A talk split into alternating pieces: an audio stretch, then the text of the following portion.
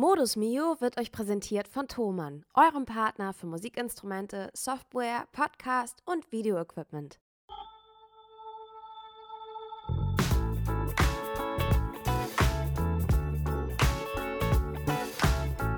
Liebe Leute, herzlich willkommen zu einer neuen Folge Modus Mio. Und ich, ich kriege schon ganz viele Nachrichten. Ihr vermisst uns ganz doll im kalten Deutschland bei 0 Grad. Das verstehe ich auch, denn wir alle brauchen etwas Positives. Ich darf euch jetzt sagen, ich bringe euch diese Positivität aus Neuseeland, weil da sind wir jetzt mittlerweile angekommen. Wir sind immer noch weg, wir sind immer noch unterwegs. Wir haben immer noch teilweise mit Seekrankheit zu kämpfen. Ich jetzt die letzten Tage vermehrt, denn wir machen hier Musik für die Reederei Hapag-Lloyd und dürfen eine Handvoll schöner Konzerte spielen. Und das Schöne ist, wir haben jetzt Verstärkung bekommen, denn wir haben noch einen weiteren Gast an Bord, ähm, weil die Reederei uns gefragt hat, sag mal, kennt ihr nicht noch andere tolle Musiker, die auch tolle eigene Musik machen? Und wir haben gesagt, ja, hier sind 300. und ähm, jetzt ist Isaac bei uns. Hi. Servus. Na? Du hattest auch eine, bevor wir gleich mal dazu kommen, was du so alles machst und so weiter, können wir ja auch erzählen, wo wir gerade so sind. Und dass wir herausgefunden haben, dass Neuseeland ein krasser Überperformer ist bisher, so an allen Stops, wo wir waren. Magnus ist auch wieder. Was, was sagst du so zu Neuseeland bisher? Ich sage Kia Ora, das heißt frei übersetzt so viel Hallo Freunde von Osten bis Westen, von Norden bis Süden. Seid gegrüßt. Ich hoffe, es geht euch gut. Okay, wow. es gibt ja so viele Leute, die dann Deutschland sagen, oh, Neuseeland, so toll, da möchte ich so gerne wohnen. Und ich habe das, muss ich an der Stelle jetzt einmal offen zugeben, immer für so eine Backpacker-Legende gehalten, wenn Leute das so überschwänglich sagen. Jetzt, seitdem ich hier bin, kann ich das alles komplett verstehen. Neuseeland ist einfach das bessere Land. Es ist halt ein bisschen surfermäßig. Es hat zwischendurch aber auch immer halt so ein Hobbitwald da drumherum. Es hat viele coole Tiere. Es hat super viele tolle Pflanzen. Es ist sehr, sehr bunt. Es hat viele Palmen. Es hat ein perfektes Klima. Und immer mal so ein Berg, auf dem man so rauf und runter gehen kann, wo man kurz im Dschungel ist. Es ist einfach total crazy. Und die Leute sind sehr entspannt und sehr nett. Finde ich so. Das kann man, glaube ich, so sagen. Wir haben ja viele Sachen schon gesehen. Und da. Und Pinguine gibt es auch. Ja. Pinguine. Pinguine haben wir auch schon gefunden. Die sind nicht am Nordpol. Am Nordpol sind die ja eh nicht, am Südpol. Aber da sind wir ja fast. Nein, alles gut. Aber ähm, wir haben andere coole Sachen auch noch gesehen. Wir waren, ich war neulich ähm, total aufgeregt, als ich, ich versuche ein bisschen Sport hier zu machen, weil ich auch merke, dass, dass ich mopsiger werde. Also ihr kriegt mich 15 Kilo schwerer ungefähr wieder. Aber ich versuche gegenzusteuern und ich stand in diesem Fitnessstudio und da ist eine große Fensterfront und das Schiff lag auf Rede. Das heißt, da wirft man so den Anker aus und das liegt dann ungefähr so ein bisschen vorm Hafen, aber nicht ganz drin. Und ich guckte da so aus dem Fenster und dachte, oh, da ist eine Haiflosse. Und dann habe ich noch genauer geguckt und dann war es ein Hammerhai. Und aus der Entfernung, wo ich war, sah der schon groß aus. Und ich schätze, der war mindestens drei Meter groß. War ein riesiges Viech. Ich habe dann erstmal gegoogelt, ob es hier Hammerhaie überhaupt gibt. Gibt's aber. Was haben wir noch gesehen? Was war in den letzten Tagen ganz schön krass? Ähm, ich glaube, was auf jeden Fall spannend ist, ist, dass es ein sehr vielfältiges Land ist, dass wir eben, wie du eben richtig gesagt hast, man kann hier super schwimmen. Ich habe auch schon gelernt, wenn man einen Hai trifft, dann braucht man gar keine Angst zu haben. Man guckt dem einfach tief in die Augen, haut dem auf die Nase und dreht ihn auf den Rücken. Dann schläft er ein. kann man einfach machen. Ich meine, da ist ja auch nichts Großartiges bei. So ein Hai, was, was macht er denn im schlimmsten Fall mit einem? Ja, nichts ja, ja, mir wurde erklärt, der beißt dann nur so testweise. Ja, knabbert an. Aber dann merkt der, O-Ton, du stehst ja nicht auf seiner Speisekarte. Er wird also von dir ablassen und wenn nicht, wie gesagt, auf die Nase hauen, auf den Rücken drehen und er wird dann einschlafen. Also insofern ähm, werden, wir werden noch eine ganze Menge, äh, Menge sehen von der Flora und Fauna. Da haben wir jetzt nicht so viel bisher gesehen. Wir haben viel von der Natur dann doch eben so beim Wandern zu sehen. Insofern Flora, check, Fauna, ausbaufähig. Ja, ich glaube, den Hai will ich auch nicht treffen. Und dieses testweise Anknabbern fand ich halt schon gut so nach Motto, naja, es kann da sein, dass du beim testweise Anknabbern immer noch einen Arm verlierst oder so. Ähm, was noch eine ganz spannende Sache ist, um das Thai-Thema so abzuschließen. Ich habe gelernt, dass man im Bereich äh, Neuseeland und Australien, wenn es große weiße Haie gibt und äh, die kann man irgendwo so entdecken, dass man schon versucht, die mit so einem Mini- GPS-Ding zu versehen. Dann, AirTags. ja, eigentlich mit, AirTags. mit AirTags, mit einem AirTag zu versehen, damit man halt tracken kann, wo der ist. Und dann weiß halt immer so ein, so ein Coast Guard, oh, der ist jetzt hier in der Nähe. Ich hänge mal eine Flagge auf, heute nicht baden. So. Also das fand ich auch schon spannend. Was mich nachhaltig beeindruckt hat in den letzten Tagen, ich weiß auch nicht, ob das war das gestern, vorgestern, wir haben äh, einen Vulkan gesehen. Und das ist der Vulkan am, auf dem White Island. Da gab es 2019 eine äh, traurige Katastrophe, denn bis dahin durfte man diese Insel immer noch besuchen und das ist einer der aktivsten oder der zwei aktivsten Vulkane auf der Welt noch. Und ähm, genau, also ich fand das überhaupt schon krass, dass man den immer noch besuchen durfte und es gab halt in 2019 auch so Infos, dass es dann hieß, ja, da ist jetzt mehr Aktivität, aber man hat sich irgendwie nicht dazu durchgerungen zu sagen, vielleicht sollte da keiner mehr hin. Und äh, leider kam es dann tatsächlich dazu, dass das Ding ausgebrochen ist und leider auch doch ganz schön viele Menschen gestorben sind oder halt echt krass verletzt. Wenn man genau hinschaut, als wir da so vorbeigefahren sind, wir konnten das nicht sehen, aber haben uns das von Gästen erzählen lassen, die fernglasmäßig ausgestattet waren, dass da noch ein ausgebrannter Hubschrauber war. Und das Krasseste war, dass ich dachte, aktiver Vulkan heißt, der macht halt ab und zu was und wir sind da dran vorbeigefahren und es hat einfach nur gedampft und geraucht und nach Schwefel gerochen und auch immer so vor sich hin gedonnert und gebrodelt. Das war, Habt ihr den Schwefel gerochen? Ich habe ja, ich, ich hab den Geruch nicht wahrgenommen. Ich habe auch versucht, mich darauf zu konzentrieren, habe eine Nase genommen, aber das ja, ist mir nicht so aufgefallen. Aber was ich, was ich halt auch mega interessant fand, also erstmal der Vulkan für diejenigen, die es nicht wissen, der heißt Tepuiaowakari. Das ist der Name. Könnt ihr gerne googeln. Klingt so, als wärst du Native Speaker, aber Ja. ja, also was ich halt bemerkenswert fand, war einfach, die, dass, dass man gesehen hat, wie flüssiges Schwefel ins Wasser gegangen ist. Und das ist, das ist halt, die haben da einen, einen Luftgehalt von, von Schwefel von, was haben die gesagt, weit über 90 Prozent, 96 Prozent. Das heißt, sobald du dich da in der Nähe aufhältst, bist du halt instant tot. Toll. Nein, aber das, das war schon wirklich krass, da vorbeizufahren, weil wie gesagt, ich habe mir wenig darunter vorgestellt und das hat doch irgendwie ganz schön was mit einem gemacht, das so zu sehen. Aber damit würde ich eigentlich abschließen, okay, wo sind wir gerade, was haben wir gesehen? Wir sind immer noch unterwegs, wir sehen was von der Welt, wir lassen euch gerne daran teilhaben. Also guckt auch mal in die Stories von Miu, von, von Magnus, der neben mir sitzt, aber vor allem auch von Isaac. Isaac ist ein Story King. Ähm, wenn ihr den bei Insta mal sucht. Wie heißt Und du bei Instagram? Äh, Isaac.music. Der Deutsche würde sagen Isaac, weil es mit Doppel-A geschrieben Isaac. Das ist das einzige Wort in Deutschland, was anscheinend einen doppelten Vokal hat und was man irgendwie äh, mit, mit einer Leertaste spricht, statt es einfach lang zu sprechen. Nevermind. Okay, cool. Und ähm, jetzt würde ich eigentlich mal sagen, dass du dich ein bisschen vorstellst. Was, was machst du? Wer bist du? Was tust du? Warum? das, ist, das ist immer so eine, so eine, so eine, die klingt immer so einfach, die Frage, aber so einfach ist es ja alles immer gar nicht. Also ich bin in erster Linie äh, ein junger Mann aus Espelkamp. Espelkamp ist so ein Dorf ganz im Norden von, von äh, Nordrhein-Westfalen. Das ist sogar so ein Point of View, wenn du auf Karten guckst. In Espelkamp, da ist wirklich so ein Punkt, da steht nördlichster Punkt Nordrhein-Westfalens. Kannst du hinfahren. Das ist aber wahrscheinlich der einzige Point of View, den wir haben bei uns. Ähm, sehr ländlich, sehr dörflich, viele Bauern, mehr Kühe als Menschen, würde ich sagen. Ähm, und da wohne ich und mit meiner Familie, mit meiner Frau, mit meinen zwei Kindern.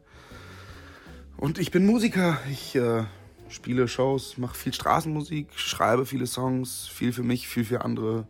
Äh, bin viel unterwegs, spiele Gitarre, singe. Ja, im Wesentlichen. Da gibt es noch so viel mehr, aber was willst du machen? Was, was willst du machen? Finde ich besonders gut.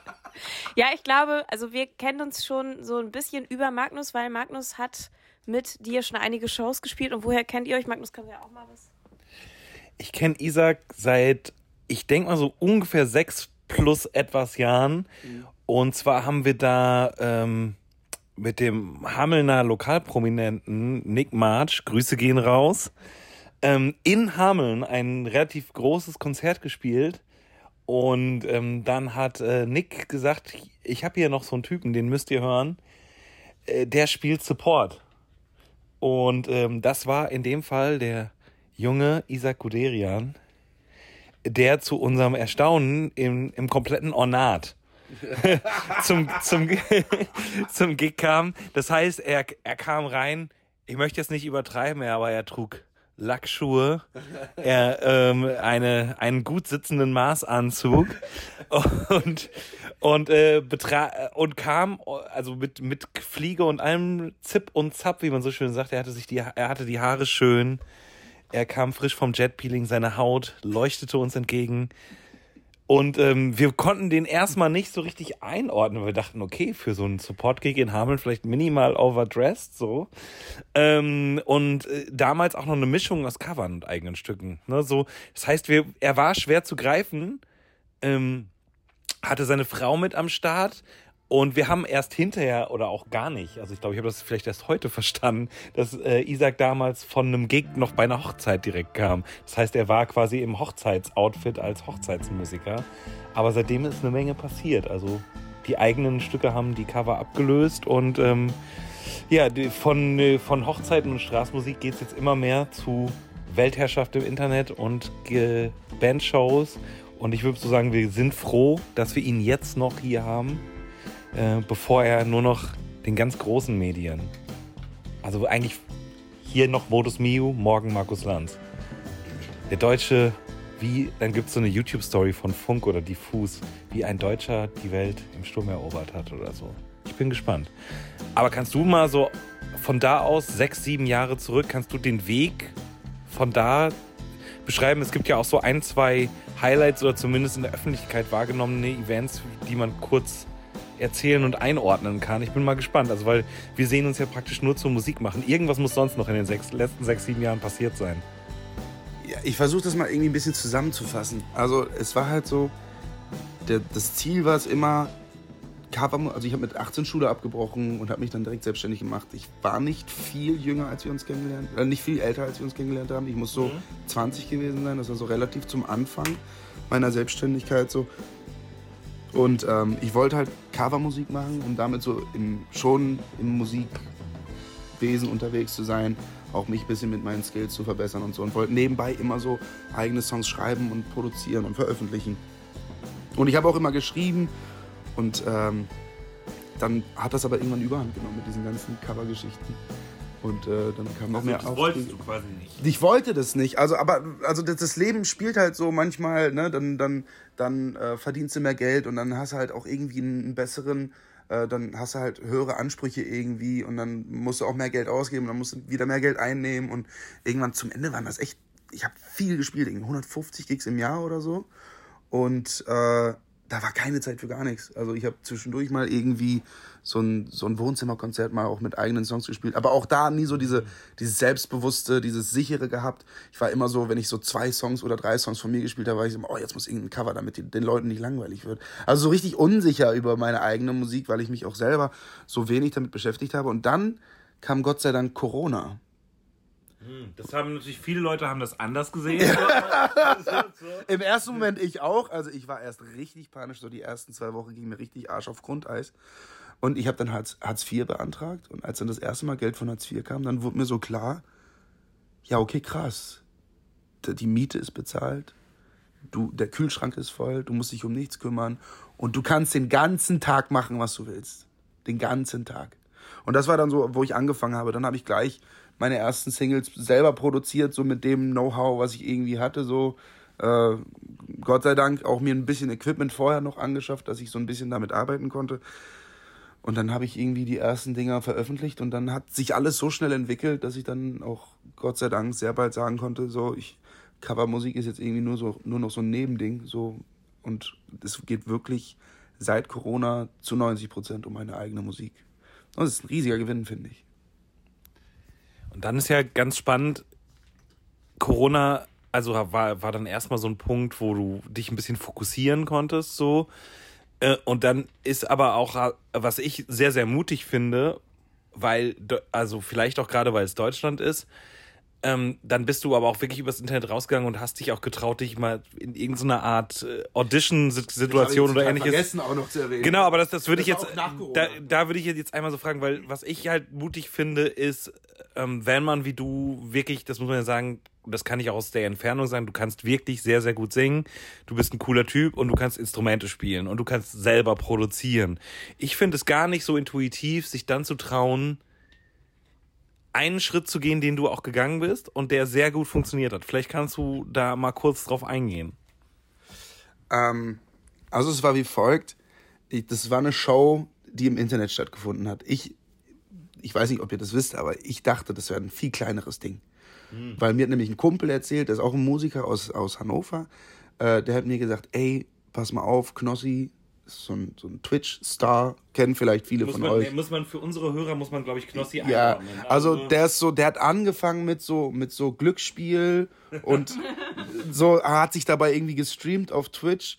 Aber es ging gar nicht darum, sich dieses Glücksspiel anzugucken, sondern das war einfach so ein Entertainer, weil der immer so rumgeschrien hat, weil der so ausgerastet ist. Und der hat in sehr kurzer Zeit eine sehr riesige Reichweite irgendwie aufgebaut.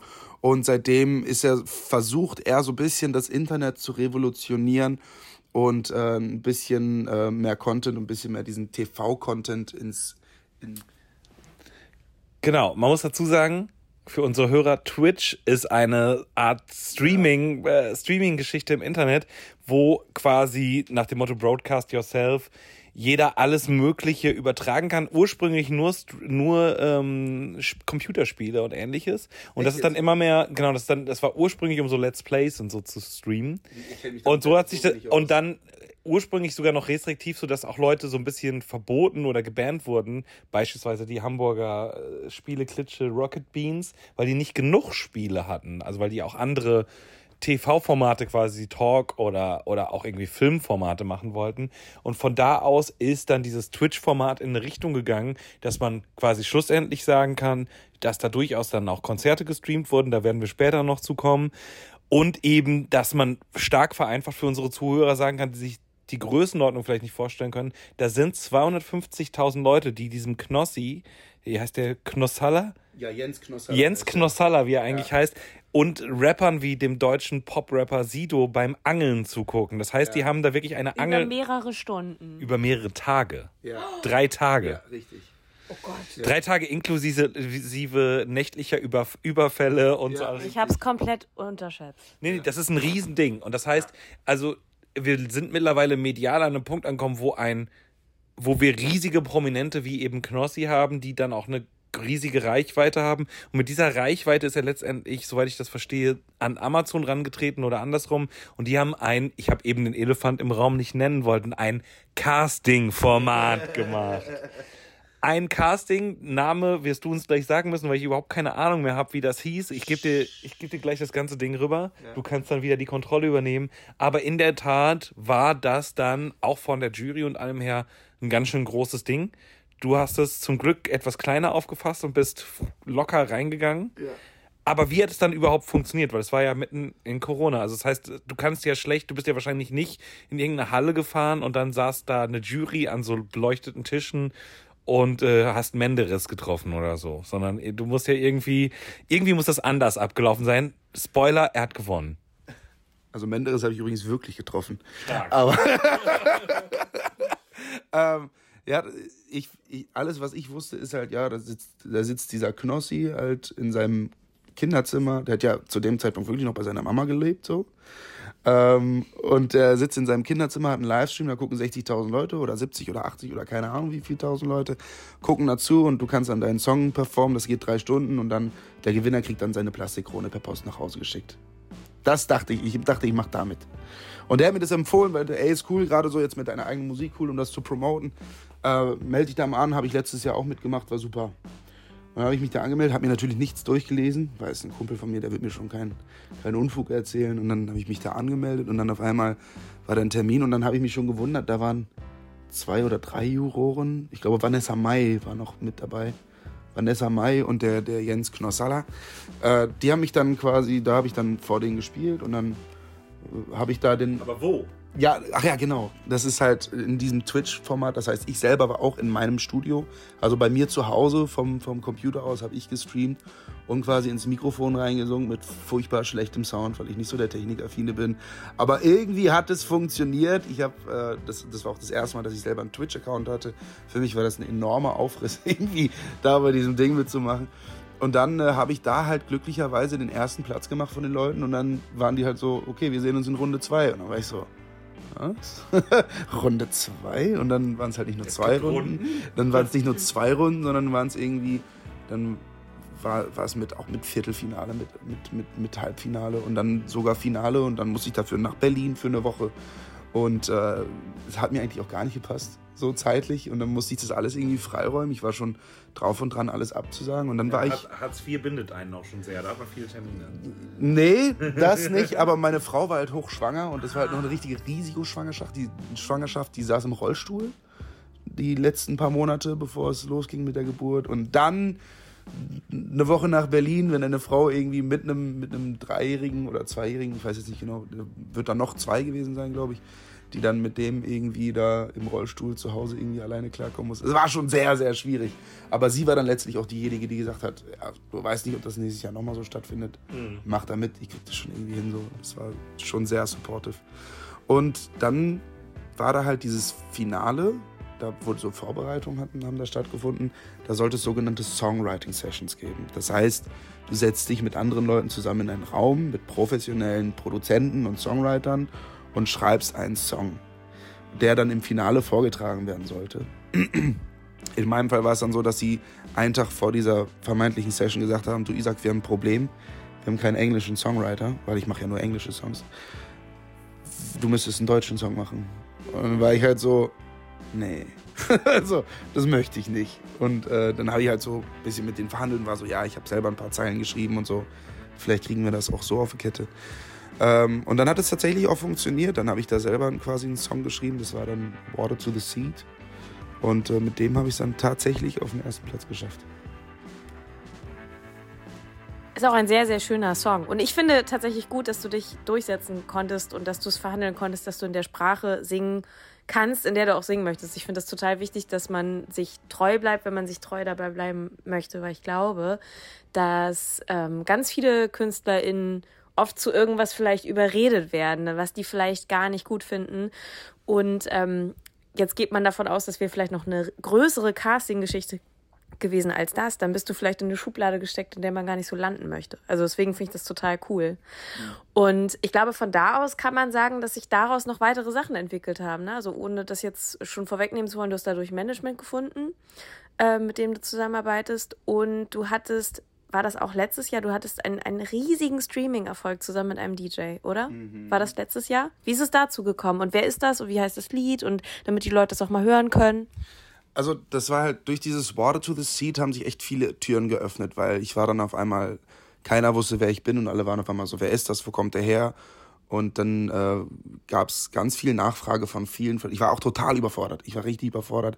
Auf einmal hieß es äh, sämtliche riesige Firmen, äh, Plattenfirmen und Verlege und all, viele verschiedene Leute kamen auf mich zu und ich wusste gar nicht, was ich jetzt genau machen soll. Und äh, deswegen war ich auch sehr froh. Dann, ich habe gefühlt nur gedacht, ich glaube, ich brauche ein Management. Und in dem Moment, wo ich diesen Gedanken hatte, kam gleich irgendwie in diesem Komplex, wo ich mich da befunden habe, fünf Leute auf mich zu.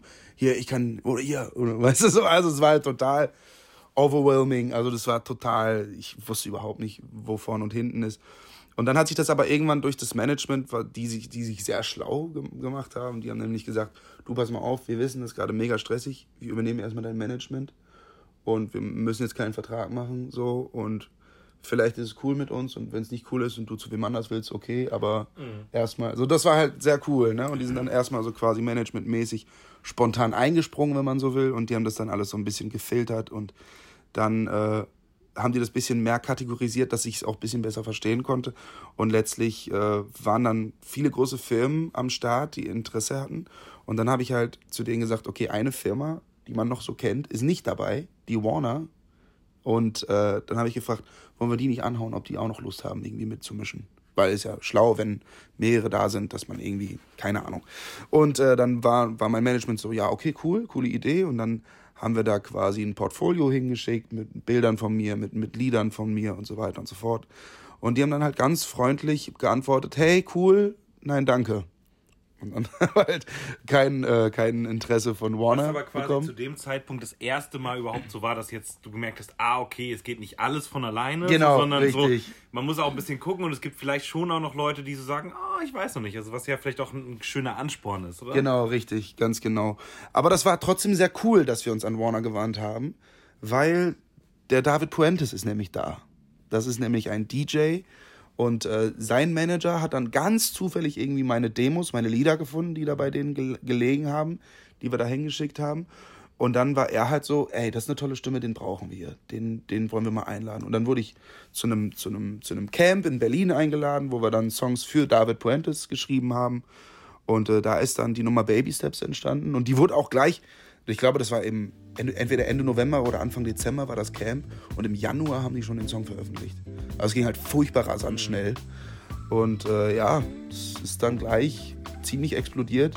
Wir waren äh, die ersten paar Tage, glaube ich, waren wir in den Charts, irgendwie in den Top. Habe ich vergessen. Irgendwo cool, coole Platzierung irgendwie. Und äh, ja, dann ging es halt irgendwie, seitdem hat alles irgendwie viel rasanter noch Fahrt aufgenommen, als ohnehin schon der Fall gewesen ist. Genau, und dann hast du jetzt ja auch angefangen, dann war die Frage, okay, was passiert jetzt als nächstes? Und da befinden wir uns quasi jetzt schon so, dann hast du weitere Singles veröffentlicht. Da können eigentlich alle Leute auch mal bei Spotify reinhören und äh, dementsprechend äh, überspringen wir auch heute so ein bisschen die Song der Woche Kategorie, die haben wir sonst immer in unserem Podcast und sagen, hört doch einfach mal bei Isaac rein. Also oder googelt Isaac Guderian oder guckt Isaac.music war das auf Instagram an. Ähm, ich finde, da ist es ganz spannend. Jetzt gerade passiert ist, dass langsam mehr Bandshows, daher kennen wir uns dann ja auch. Ähm, quasi nicht nur des, der erste Kontakt über Nick March, sondern Nick war dann so nett, auch gemeinsame Konzerte mit dir aufzusetzen, so. Ähm, und da haben wir so ähnlich wie wir jetzt mit der Miu Band dich begleitet haben, ähm, dich eben auch begleitet. Und es ist also jetzt quasi gerade die Phase zusammen mit einem tollen Label, wo du jetzt bist. Du hast also ein, bei einer sehr großen Plattenfirma unterschrieben. Und jetzt ist die Frage, wie kommen wir von der Straßenmusik quasi gemacht, die, die du gemacht hast, zu dem, zu dem nächsten Schritt? Also was, was ist noch so passiert, so von David Puentes zu jetzt und wie, wie geht es weiter? Also was ist so dein Plan? Hast du, hast du eine Vision, wo du dich siehst? Also kleine Clubs erst oder sagen, okay, ich fange erst mit Stadien überhaupt an? Wie kann man sich das, ich denke, das ist auch ganz spannend, wie kann man sich das so als Laie vorstellen, wenn man da so plötzlich so steht und da geht so eine Tür auf und ähm, ja, wie ist, wie ist der Weg oder wie wäre der Weg am besten für dich? Bleibt es Espelkamp?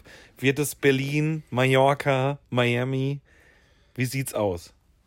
Also Mallorca ist schon mal raus, würde ich sagen. Äh, ich bin sehr zu, ich bin sehr zufrieden da, wo ich lebe. Es ist Espelkamp. Ich habe da meine Ruhe. Ich finde es jedes Mal aufregend. Ich bin oft in Berlin, in Hamburg, in Mannheim, in, in Wien auch mhm. sehr häufig irgendwie die die die Wiener Leute haben mich irgendwie sehr lieben gelernt. Das ist immer sehr angenehm. Aber so spannend das auch ist, finde ich es auch jedes Mal wieder schön, wenn ich dann auch da weg bin. Weil ich finde, man braucht irgendwie so ein bisschen Ruhe. It, take, it takes some silence to make sound. Mhm. Man braucht ein bisschen Ruhe, um irgendwie äh, Musik machen zu können. Ich zumindest. Und äh, so aufregend dieser Trubel dann auch in den Städten ist. Was war deine Frage jetzt nochmal ganz genau? Neben Espelkamp. Wie geht's weiter? Wie geht's was weiter, genau. was ist der Plan? Worauf können sich Leute freuen? Wie es weitergeht, es werden auf jeden Fall viele Songs veröffentlicht. Ich, wie gesagt, ich habe jetzt ganz frisch gerade einen Label-Deal unterschrieben. Da werden jetzt gerade Pläne geschmiedet, wie man das Ganze aufziehen kann. Und mein Traum wäre es tatsächlich irgendwie eine Clubtour. Ich geiere gar nicht so auf Stadiontouren, so. Weil ich selber, ich selber bin halt auch, ich liebe es, Konzerte zu besuchen und ich selber denke mir halt so, die Clubkonzerte sind halt immer geiler als die Stadionkonzerte. So, ich meine, klar, letztlich, wenn sich das ergeben würde, glaube ich, dass es niemanden gibt, der Nein dazu sagt, irgendwie. Aber trotzdem, ich bin, also ich, ich hoffe auf jeden Fall, dass ich diesen Moment von Clubtouren mit vor 100 Leuten in ganz Deutschland, 40 Konzerte, 100 Konzerte oder was, den will ich nicht überspringen, den Part. Das ist auf jeden Fall was, wo ich durch will, was so mein nächstes Ziel ist, dass man einmal eine richtig geile Tour macht mit einer geilen Band vor sehr exklusive Konzerte, so, wo nicht viele reinpassen, aber die dann richtig brechend voll sind, wo der Schweiß von der Decke tropft, so, das ist so mein, mein Ziel. Mega nice. Und was ich nochmal wichtig finde, eben für alle, die zuhören, weil das ist das böse Wort mit C, was nicht Corona ist, gefallen. Castingshow, was man wirklich nochmal tun muss, was du ja wirklich machst, ist, du vertraust da jetzt, auch wenn du sagst, du gehst in Songwriting-Sessions, klar, dann, dann musst du nicht alles alleine machen, aber du bist durchaus in der Lage, alles alleine zu machen Und das führt uns auch zu unserer nächsten Rubrik, denn äh, wer den Podcast aufmerksam hört, der weiß, dass dieser Podcast seit einiger Zeit vom größten Musikhaus Europas präsentiert wird, nämlich Thomann. Und du bist ja hier angereist, aber andere Leute haben eine Badehose eingepackt oder so und haben gesagt so, oh, ich will auch viele Bücher lesen. Du hast aber einige Dinge eingepackt und über die würden wir gerne mit dir in der nächsten Kategorie sprechen. Der Equipmentfund der Woche. Werbung. Liebe Leute, ihr wisst ja, Thomann ist seit einiger Zeit ein Kooperationspartner von uns und ähm, wir sagen euch, was es für Tipps dort gibt, was man Tolles machen kann, wenn man sich musikalisch ausstatten möchte in allen möglichen Bereichen. Und da wir uns auf Reisen befinden, ist zumindest für aktuell im Moment das Thema bei uns, was kann man gut auf Reisen nehmen, was sind Reiseretter, was ähm, kann man auf Reisen gut einpacken. Und das Lustige ist, Isaac hat sich ein richtig cooles Setup zusammengepackt in seinen Koffer, mit dem er im Prinzip Weltklasse-Produktion machen kann und schon auch das, ähm, das Meeresrauschen aufgenommen hat und solche Sachen. Erzähl mal, was hast du dabei? Also ich habe tatsächlich überhaupt erstmal ein Mikrofonstativ mitgenommen, was man sehr klein zusammen machen kann. Ich glaube, das ist von, von K&M. Das habe ich mir auch vor Ewigkeiten mal auch tatsächlich bei Thomann bestellt. Das kann man halt so in den Koffer reinmachen. Das kannst du sehr klein auseinanderschrauben und dann hast du halt so ein Mikrofonstativ dabei. Dann habe ich mir einen Neumann TLM 103 mitgenommen. Ist halt wahnsinniger Sound, dieses Ding. Es ist sehr kompakt, sehr klein. Und äh, ein Interface von Universal Audio, das Apollo Twin. Ähm, und damit fahre ich wunderbar. So, Gitarren hat man hier auf dem Schiff irgendwie. Da war ich ganz froh, dass du gesagt hast, ich, ich muss doch, ich muss keine Gitarre mitbringen, weil die haben welche hier. Weil das wäre dann doch bei dem Flug, wäre das dann doch stressig gewesen, wenn man da äh, eine Gitarre noch mitschleppen muss. Werbung Ende. Apropos Flug, mhm. da gibt es noch so eine Sache, die ich ein bisschen lustig finde, die ich vielleicht auch einfach, ich würde das gerne mit unseren HörerInnen teilen.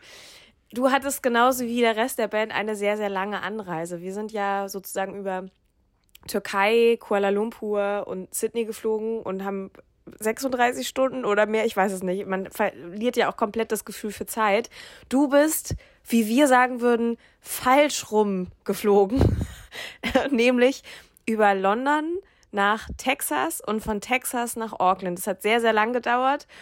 Und da du Raucher bist, hast du Angst gehabt, dass du hier in Neuseeland keine Zigaretten bekommst und hast dich eingedeckt mit Zigaretten. Erzähl mal, was passiert. Also ich hatte keine Angst, dass ich keine Zigaretten bekomme. Ich wusste halt einfach nur, dass sie hier unfassbar teuer sind. Und in meinem Kopf war das so, naja, man darf ja immer über die Grenze zwei Stangen mitbringen. Also 400 Zigaretten darfst du mit dabei haben. Aber das bezieht sich anscheinend nur auf Europa. das heißt, ich habe dann, also eigentlich rauche ich Eikos, das heißt, ich wollte eigentlich, äh, wollte ich Heats kaufen, so nennt man die kleinen Zigaretten für diese E-Dinger, aber die gab es hinter der Grenze nicht und dann musste ich Zigaretten kaufen. Und ich wusste halt auch, dass man hier keine Heats bekommt in Neuseeland, weil die das komplett abschaffen wollen mit dem Rauchen bis 2025 oder vielleicht auch früher, ich weiß nicht ganz genau. Und deswegen wurde das hier, weil es so neu ist, gar nicht erst eingeführt. Und dann wusste ich, dass ich wahrscheinlich sowieso darauf angewiesen bin, hier dann richtige Zigaretten zu rauchen. Dann habe ich mir eine, zwei Stangen geholt mit wirklich, äh, sind ja jeweils zehn Schachteln, also 20 Schachteln Zigaretten. Und habe dafür 100 Euro bezahlt. Okay, krass, Rauchen ist ganz schön teuer. Ja, Rauchen ist ganz schön teuer. Aber, aber das, es kann noch teurer aber werden. Aber es kann noch teurer werden. Ich bin dann nämlich äh, nach Neuseeland und dann ging es eben, äh, dann habe ich so, ein, so im Flugzeug, kurz bevor wir gelandet sind, so ein Zettelchen bekommen. Und da stand dann drin, was man mitnehmen darf, 50 Zigaretten. Und du hattest 150 zu viel? Nee, ich hatte 350 zu viel. das heißt, 50 Zigaretten rauche ich in zweieinhalb Tagen. Ja. So, und ich hatte halt für 20 Tage was dabei. Und äh, dann musste ich das halt versteuern. Dann, dann kam ich halt in eine Passkontrolle. Wie viel wird das kosten? 2, 3 Euro?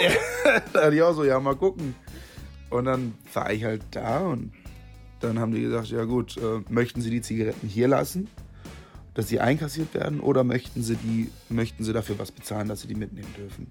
Und dann war ich so, naja, was habe ich denn für eine Wahl? Ich meine, ich habe jetzt mal schon... kurz eine dramatische Pause. Was wird Isaac wohl gemacht haben? dann habe ich habe den Officer dann halt selber gefragt, ja, macht das denn Sinn, lieber hier welche zu kaufen? Also wird das für mich am Ende günstiger, weil für die habe ich ja jetzt schon 100 Euro bezahlt. Was, ne, ich weiß ja nicht, und dann sagte er so, nee, ist schon am schlausten, die jetzt auch zu behalten. Und äh, weil 50 haben sie auch gratis und bla bla. Und das wird dann eben nur auf die Auf die 350 wird dann noch ein gewisser Überschuss gegeben. Und dann hat er dir, wie der Rheinländer sagt, einen Freundschaftspreis gemacht. Der hat äh, dann kurz gesagt, was er kostet. In Dollar. Und dann habe ich so gesagt, so ja, ich weiß nicht mehr genau, wie viel Dollar das waren, aber ich habe es dann später ausgerechnet. Und war dann doch schon erschrocken, weil ich habe dann letztlich für die beiden Stangen, für die ich wohlgemerkt 100 Euro im Einkauf bezahlt habe, fast 300 Euro Steuern bezahlt. Ja, und Neuseeland bedankt sich ganz herzlich für deine Unterstützung. Ja, Aber das ist einer der Gründe, warum das Land so sauber ist, ist, dass hier keiner Zigarettenkippen wegschmeißt. ja, richtig. Denn die sind mehr wert als Gold. Ja. Und dann komme ich auf dem Schiff an und erzähle und ich erzähle diese Geschichte und die sagen halt alle so, also Zigaretten kosten eigentlich, die Schachtel kostet hier so 20 Euro oder so. Die ist absurd teurer in Neu- in Neuseeland. Und dann sagen die Jungs zu mir, ja, bist du dumm, du kannst hier auf dem Schiff für 2 Euro oder so eine Schachtel kaufen. Das heißt, ich hätte halt einfach, wenn ich mir hier einfach zwei Stangen geholt hätte, hätte ich noch weniger als so 20 mal. Ja, hätte ich viel, das- also absurd wenig Geld bezahlt einfach. Ja, meine lieben Hörerinnen und Hörer, das gehört zu den Geschichten für das Konto Erfahrung, über die man später nicht mehr nachdenken sollte. Und ich würde. Äh, für unsere jüngeren Zuhörer muss man noch sagen, also, ne, read the signs, versteht die Zeichen. Äh, nichts an dieser Geschichte sagt, man sollte unbedingt rauchen. Es passiert Ja. nichts Gutes. Ja, richtig. Ich glaube, aus, aus dem Rest der Band raucht auch keiner mehr, ne? Ja, siehst du? Oder hat auch noch nie jemand geraucht in Teilen. Ich habe zum Beispiel noch nie geraucht, kann ich an der Stelle einmal sagen. Das heißt, wir binden jetzt langsam unsere Folge ab. Aber bevor ich das mache, möchte ich euch noch gerne einen Tipp geben. Denn ihr wisst ja, Magnus ist Partner in Crime und Gitarrist von unserer Band, von Miu. Aber Magnus macht auch ganz schöne eigene Musik unter dem Künstlernamen Magnus Landsberg und ein sehr großes Monster. Und er hat dank der Unterstützung von der Initiative Musik eine neue EP geschrieben und produziert, die jetzt so Stück für Stück rauskommt. Man kann sagen, dass das alles parallel zu der Miu EP-Produktion passiert. Das ähm, war für alle stressig, für Magnus leider am dollsten. Es tut mir auch im Nachhinein immer noch am dollsten leid, weil Magnus musste doppelt arbeiten, würde ich sagen, und auch oft springen, wenn ich was Und brauchte. Grüße gehen auch noch raus an meine Schüler und Schülerinnen, die ich parallel auch noch unterrichtet habe. Und an alle Leute, mit denen ich in der gleichen Zeit auch noch Gigs spielen durfte und weitere Produktionen und Songwriting machen durfte. Grüße gehen raus an Linda Stark, für die ich Schlager schreiben durfte. Es war eine sehr entspannte und schöne sonnige Zeit in meinem Leben. Naja, aber deswegen solltet ihr, also weil die Musik toll ist, aber auch weil Magnus so viel da reingegeben hat, solltet ihr beim nächsten Release dabei sein. Und zwar kommt jetzt, wenn ihr das tagesaktuell hört, am nächsten Tag, am Freitag, die Single raus, wieder kein Unfall. Das könnt ihr dann überall hören, downloaden, kaufen, wo es halt Musik gibt. Und äh, ja, wir verabschieden uns jetzt mal in die Stadt Wellington, wo wir heute sind. Wir haben unterschiedliche Infos bekommen. Einige sagen, es ist die langweiligste Stadt der Welt. Andere sagen, boah, es ist super cool. Ich bin jetzt ehrlich, ich werde mir einen Café suchen mit gutem WLAN, weil ich E-Mails bearbeiten muss. Und äh, dann hören wir uns nächste Woche wieder. Und ähm, genau, checkt auf jeden Fall Isaacs Musik aus, schreibt uns, schreibt ihm, folgt ihm bei Insta und wir freuen uns. Macht's gut, tschüssi. Ciao, ciao, ciao.